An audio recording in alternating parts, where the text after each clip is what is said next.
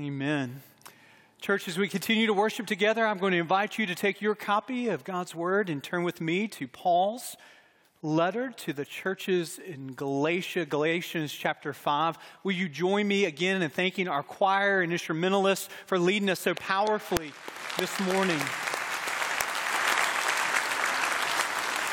Straight from the very words of the Psalter, Psalm 34, that come alive to us and make us sing with joy this morning that we can taste and see that the Lord is good. Galatians chapter 5, verses 22 through 23 is where we're going to be, not only this Sunday, but in the coming weeks as we journey through the fruit of the Spirit in this summer series. Last week we looked at love, which means that we're going to we're going to uh, give a, a, a real flyover over the New Testament through each of these sermons to be able to see how each of these attributes of the fruit of the Spirit are displayed in the person of Jesus and the very character of God. This morning we want to fix our attention upon this attribute of the fruit of the Spirit that we know to be joy. What is joy actually look out, look like. I don't know how many of you a few years ago saw the Pixar Studios, Studios movie that was called Inside Out. Uh, the main character of Inside Out, this animated film, was a 11 year old girl by the name of Riley who hears the news that no 11 year old girl wants to hear, which is that she is moving, moving from her cozy, comfortable home in Minnesota to San Francisco. And hearing that news, it, it creates this sort of uh, emotional crisis that she has to deal with, which all of us would could sort of imagine. And so the whole cover of the story, which is uh, Riley dealing with the news of her move, is really uh, just, just a cover to be able to get into the inside of what's going on in her emotions. And so her emotional state comes alive in each of these characters that you see on the screen fear and disgust and sadness and anger, but the main central character in the interior life of this 11 year old girl is joy. And how is joy personified? How does joy come alive? Well, in the opening moments of the movie, you see joy, which is, is just this manic personality voiced by the actress and comedian Amy Poehler. And she's running around, uh, really controlling the helm of, of Riley's emotional state. And, and she has one goal in mind that is for Riley, this 11 year old girl, to be happy regardless regardless of her happenings. Her happiness, regardless of her happenings, is at the center of her goal. She's, she's boundless positivity.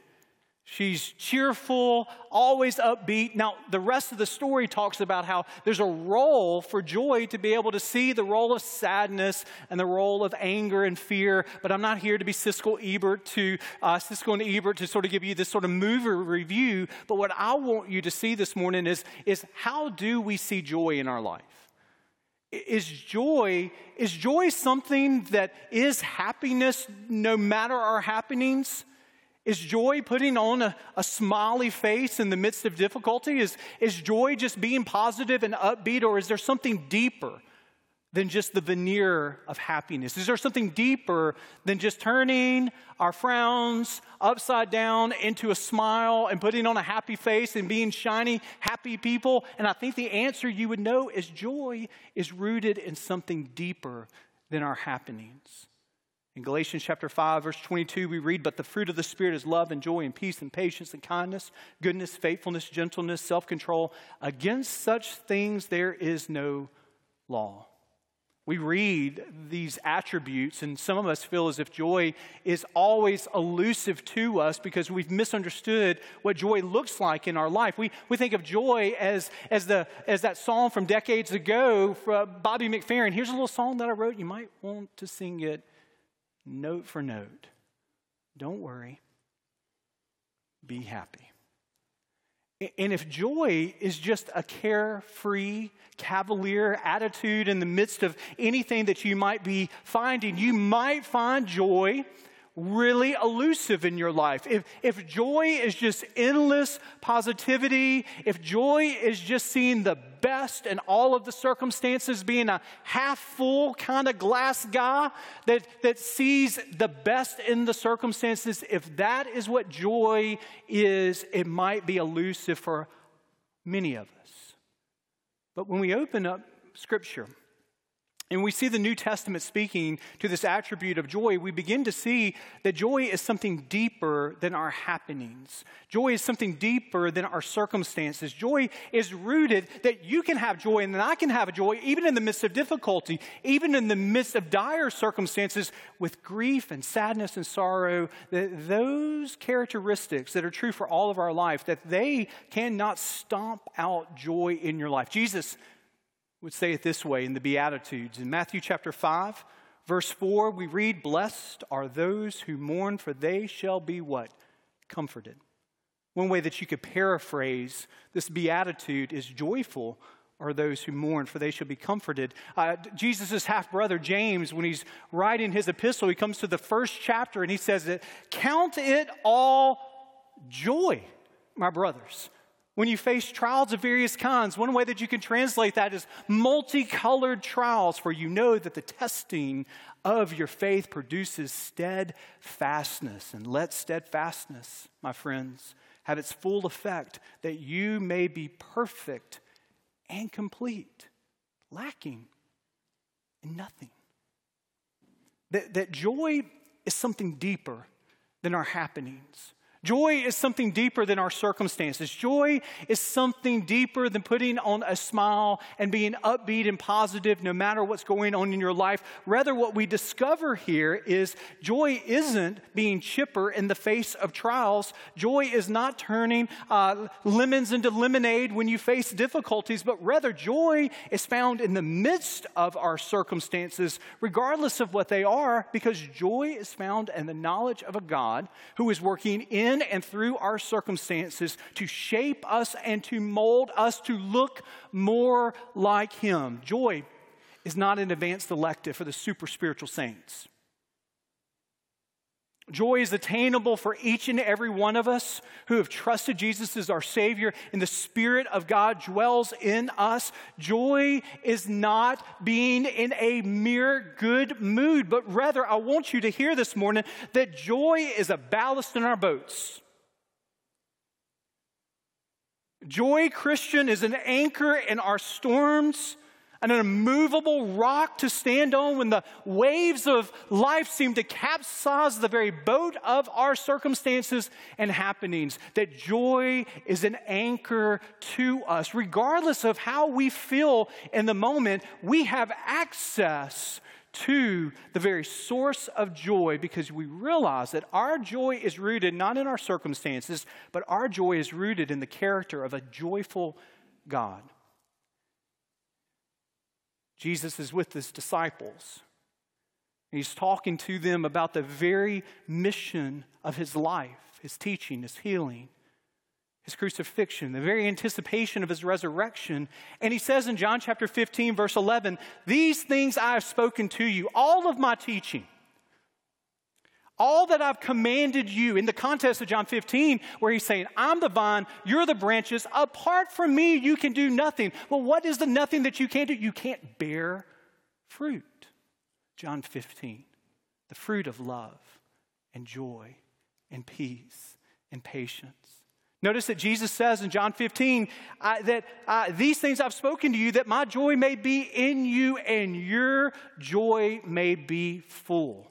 What Jesus is saying is that I've come to be able to bring to you the very source of joy, the joy that I've experienced from eternity past. I want you to share in as followers of mine. This is a staggering promise. Do you know what Jesus is saying here? He is saying that from an eternity past, the, the emotional state of the triune God, Father, Son, and Holy Spirit, has been a shared joy. That there's never been a time where joy has not been uh, at the very heartbeat of Father, Son, and Spirit. That when God the Father looked out upon the abyss of nothingness and said, Let there be light, why did he do that? Because he was incomplete, he was insufficient, he was lonely, and the answer is no, no, and no. He creates out of his joy, out of the sufficiency of Father, Son, and Holy Spirit and this perfect triune relationship. And then when he says, let there be, it is an extension of his joy into this world. That's why when you're reading in Genesis chapter 1, you have these summary statements at the end of each day of creation. And God saw that it was good. And God saw that it was good. And God saw that it was good. And the crown of creation, humanity itself, God saw that it was very good. The very extension of joy, Father, Son, and Holy Spirit is being shared and the beauty of the, of the roaring of the Niagara Falls and the beauty of the cascading of the stars that are this canopy above us when we go out on a, on, a, on a dark night and we look up and they're shimmering and shining upon us. It is all saying that this is here out of the extension of a God who is joyful and wants to share his joy with us. Our joy is rooted in the character of a joyful God. Think about that for a moment. We think so often about our circumstances and what steals our joy from us. But note that our joy is rooted in the character of a God who is unmovable. Jonathan Edwards, who was an 18th century pastor and Many say the greatest American theologian to ever live, president of Yale for a few years. He, he ponders the very character of who God is. And he says in these words that are worth our pondering God, you're the highest good of the reasonable creature. And the enjoyment of you is the only happiness with which our souls can be satisfied. To go to heaven fully to enjoy you is infinitely better than the most pleasant accommodations here. Fathers and mothers, husbands and wives, children, or the company of earthly friends are but shadows. But the enjoyment of you is the substance. These are but scattered beams, but you are the sun. These are but streams, but you are the fountain. These are but drops, but you are the ocean. That your joy and my joy is rooted in the character of a joyful God Paul comes to the end of his epistle where he's writing to the church of Rome. And in Romans chapter 15, verse 13, he says, May the God of hope fill you. Fill you with what, Paul? With all joy. And joy's cousin that we'll talk about next week peace.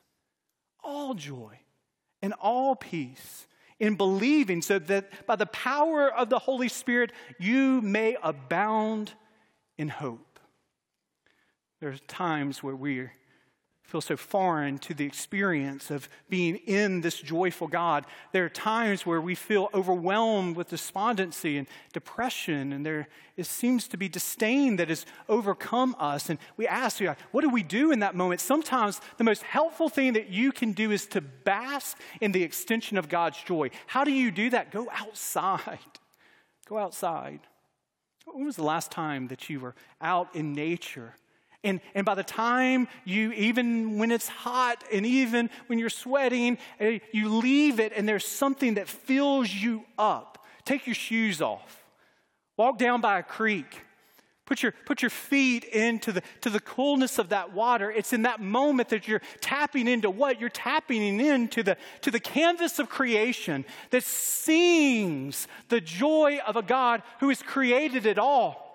At times, we isolate ourselves. At times, we, we go inside, but sometimes we just need to go outside and to, to bask in the goodness of a sunset, to be able to once again be awed by the beauty of a sunrise, to be able to see the beauty of creation. I remember reading articles just about a year ago, if not longer than that now, at the, at the height of, of COVID, where everyone went inside. And, and what was one of the first things that you saw in the midst of the shutdown was all of these kids on bikes, all of these people going outside and walking, and to hear the birds chirping in the beginning of the morning, knowing that there's no pandemic that, that captures their attention and that creation continues continued to sing of the glory of a joyful God as a reminder to us that your joy and my joy is rooted in a God who is unmovable. Our joy is rooted in Him. But our joy is rooted not only in the beauty of creation and the beauty of a joyful God, but our joy is rooted in the assurance of our forgiveness. How do we come into a relationship with Father, Son, and Holy Spirit? How do we experience, not only now, but for an eternity, the, the joy that God desires to share with each and every one of us who turn to Him for salvation?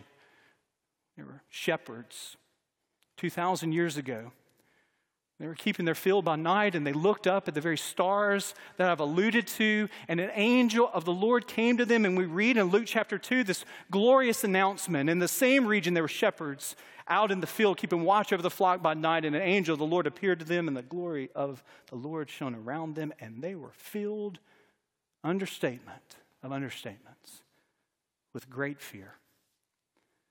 And the angel said to them, Fear not, for I behold, for behold, I bring you good news of great, and fill in the blank, great joy that will be for all the people. For unto you is born this day in the city of David a Savior who is Christ the Lord.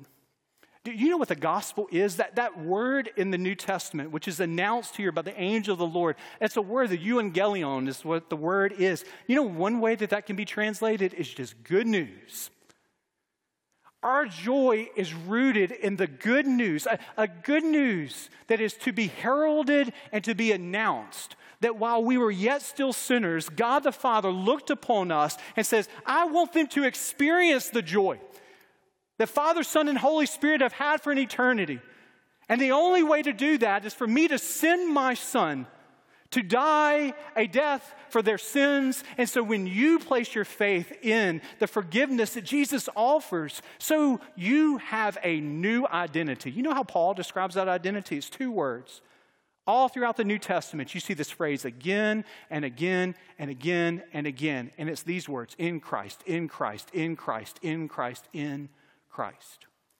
Now, Satan he wants to steal the joy of your life by reminding you, by lying to you, by, by whispering in your ears that you, Christian, are not first and foremost in Christ, but you are first and foremost in your circumstances.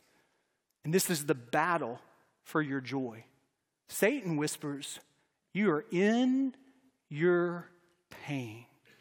You're in your questions. You're in the horrific thing that occurred to you in the past. You're in your sins. You're in your difficulty. You're in your bankruptcy. You're in your divorce proceedings. You're in, and you fill in the blank. And Satan says, This is your identity. And as followers of Jesus, we have to say to Satan, Get behind me because I am not in my circumstances, but rather I am in God the Father, Son. I'm His. I'm in Christ. Jesus has marked you.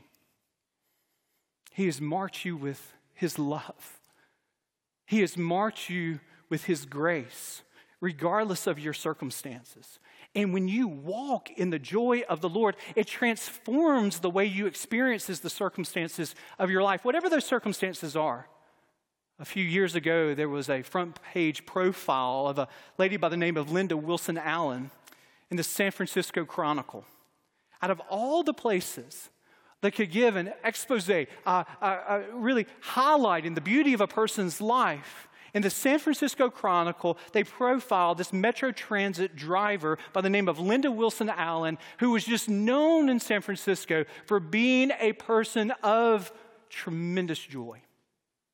People would skip other buses just to get on her bus. Every time a person would get off her bus, you know what she says to them? She says this I love you, now take care. When was the last time the bus driver that you were with told you that they loved you? There's something different about Linda Wilson Allen here, in the midst of what can feel like, at least from a distance, and even in her own uh, uh, story, as she's talking about some of the challenges of her work, she talks about cranky passengers. She talks about engines that break down. She talks about traffic jams. She talks about gum on the seats. But she's known in San Francisco, she's known as a person of joy. So the, the purpose of the article is to say, where's the source of her joy? You know what she says? She says this that my mood is set at 2:30 in the morning when I wake up when I get down on my knees and I pray to start the day. She says there's a lot to talk to the Lord about. And she not only talks to the Lord there, but that conversation with the Lord, that abiding deeply with the Lord, it carries through as she, as she goes on her bus route. And, and one of the most powerful stories I heard as I was reading through this article was, was one day, a Thanksgiving morning, where she was doing her bus route and she was getting off to be able to celebrate Thanksgiving with her family. And she saw someone that was sitting at one of the bus stations there, one of the bus stops there. And she saw that that was a person did not have family, did not have anybody to be with. So she said, Get on my bus. She takes this person home and they celebrate Thanksgiving together. This is a person that is transformed by the Lord and is transforming the world around her because the joy of the Lord is her strength. She is an extraordinary woman of faith that we should all look to and say, Praise God, and may her kind multiply in our midst and in our communities and in our nation and in our world. But I'm here to tell you that the same Spirit of God that dwells in her dwells in you. And the same access to the joy of the Lord in the midst of whatever your circumstances at work or at home is available to you because the Lord is unchanged by your circumstances. You are forgiven regardless of your circumstances. You are in Christ. So your joy is rooted in the assurance of your forgiveness. Your joy is rooted in the character of a joyful God. But, but I'm saving the best news for last. Not only do we experience joy here on earth, but we have a future of joy that is before us because our joy is rooted in the assurance of our eternal future. If you're a follower of Jesus, if you've trusted Him as your Savior and Lord, your destination is certain. It's not filled with question marks, but it is certain. Uh, John peels back the, the, very curtains of heaven to give us an impression of, of what heaven's going to be like. And we read in Revelation 5 these words, and I heard every creature in heaven and on earth and under the earth and in sea and all that is in them saying this To him who sits on the throne and to the Lamb be blessing and honor and glory and might forever and ever. This is your future. Experiencing the very glory and might and honor and joy of the Lord as you too will be there. So think about this that every human experience of joy that you have here on earth, every, every taste and glimpse of joy that you have here on earth, is but a prelude and it is a foretaste of the eternal joy that you will experience in heaven. So every sunrise that you bask in and sunset, that the cascading colors take your breath away, that that is just a prelude of what you will experience in heaven. Every concert that you sit through and the very power of the music, it showers over you, or, or the theater production that you experience and you just say, wow, in that moment. Everything that you experience here on earth that brings about this taste of joy, that, that long awaited meal with a friend that you sit and laugh and catch up. That son or that daughter that comes home from being gone for weeks or months and you stay up at night way too late, laughing and reminiscing about stories. Your grandson, who you get to see take his first step. Your daughter, who you get to hear her say her first words, they're always daddy. they're always daddy. The joy that that brings to you, that wells up in this place that you can't define it, you can't encapsulate it, you can't put a definition to it, but you feel it in the very gut of you in that moment, and it wells up with pride. It wells up with exaltation and elation of the experience in that moment. It is just but a, a prelude, it's just but a foretaste of what we will experience as followers of Jesus in heaven. I know as a parent, one of the evenings that, that is sort of like this joy filled moment in, in our family throughout the years has been, for me as a kid growing up and me as a parent now, is, is Christmas Eve. The presents are wrapped. You can't go to sleep. There, there's just this excitement that you have if you're a child. Uh, your, your children are saying, Can I just stay up? Can I just stay up? Can I just open them? And they go to bed and then they wake up the next morning. And they run into the living room and they begin to open up the presents. And especially when they're young, they, they might look up at you as their father. They might look up at you as a mother. They might look up at you as an uncle or a niece. And they'll say, This is the best day ever. I hope it never ends. Well, you know it's going to end. Somebody's got to clean up all this. you know it's going to end, and toys will be broken. The elation of Christmas morning will give way to sibling rivalry, will give way to the exhaustion of the emotions. But one day, one day, every follower of Jesus will have the experience of waking up and running into a home that Jesus himself has prepared for every follower of him. And in that moment where we bask in what God has done and this eternal provision for us, we will say at the very depth of our soul, This is the best day ever. I hope it never ends. And then we'll see our Heavenly Father look to us face to face and say, My dear child, it will never end. I don't know what the circumstances around you feel like or what they are for you.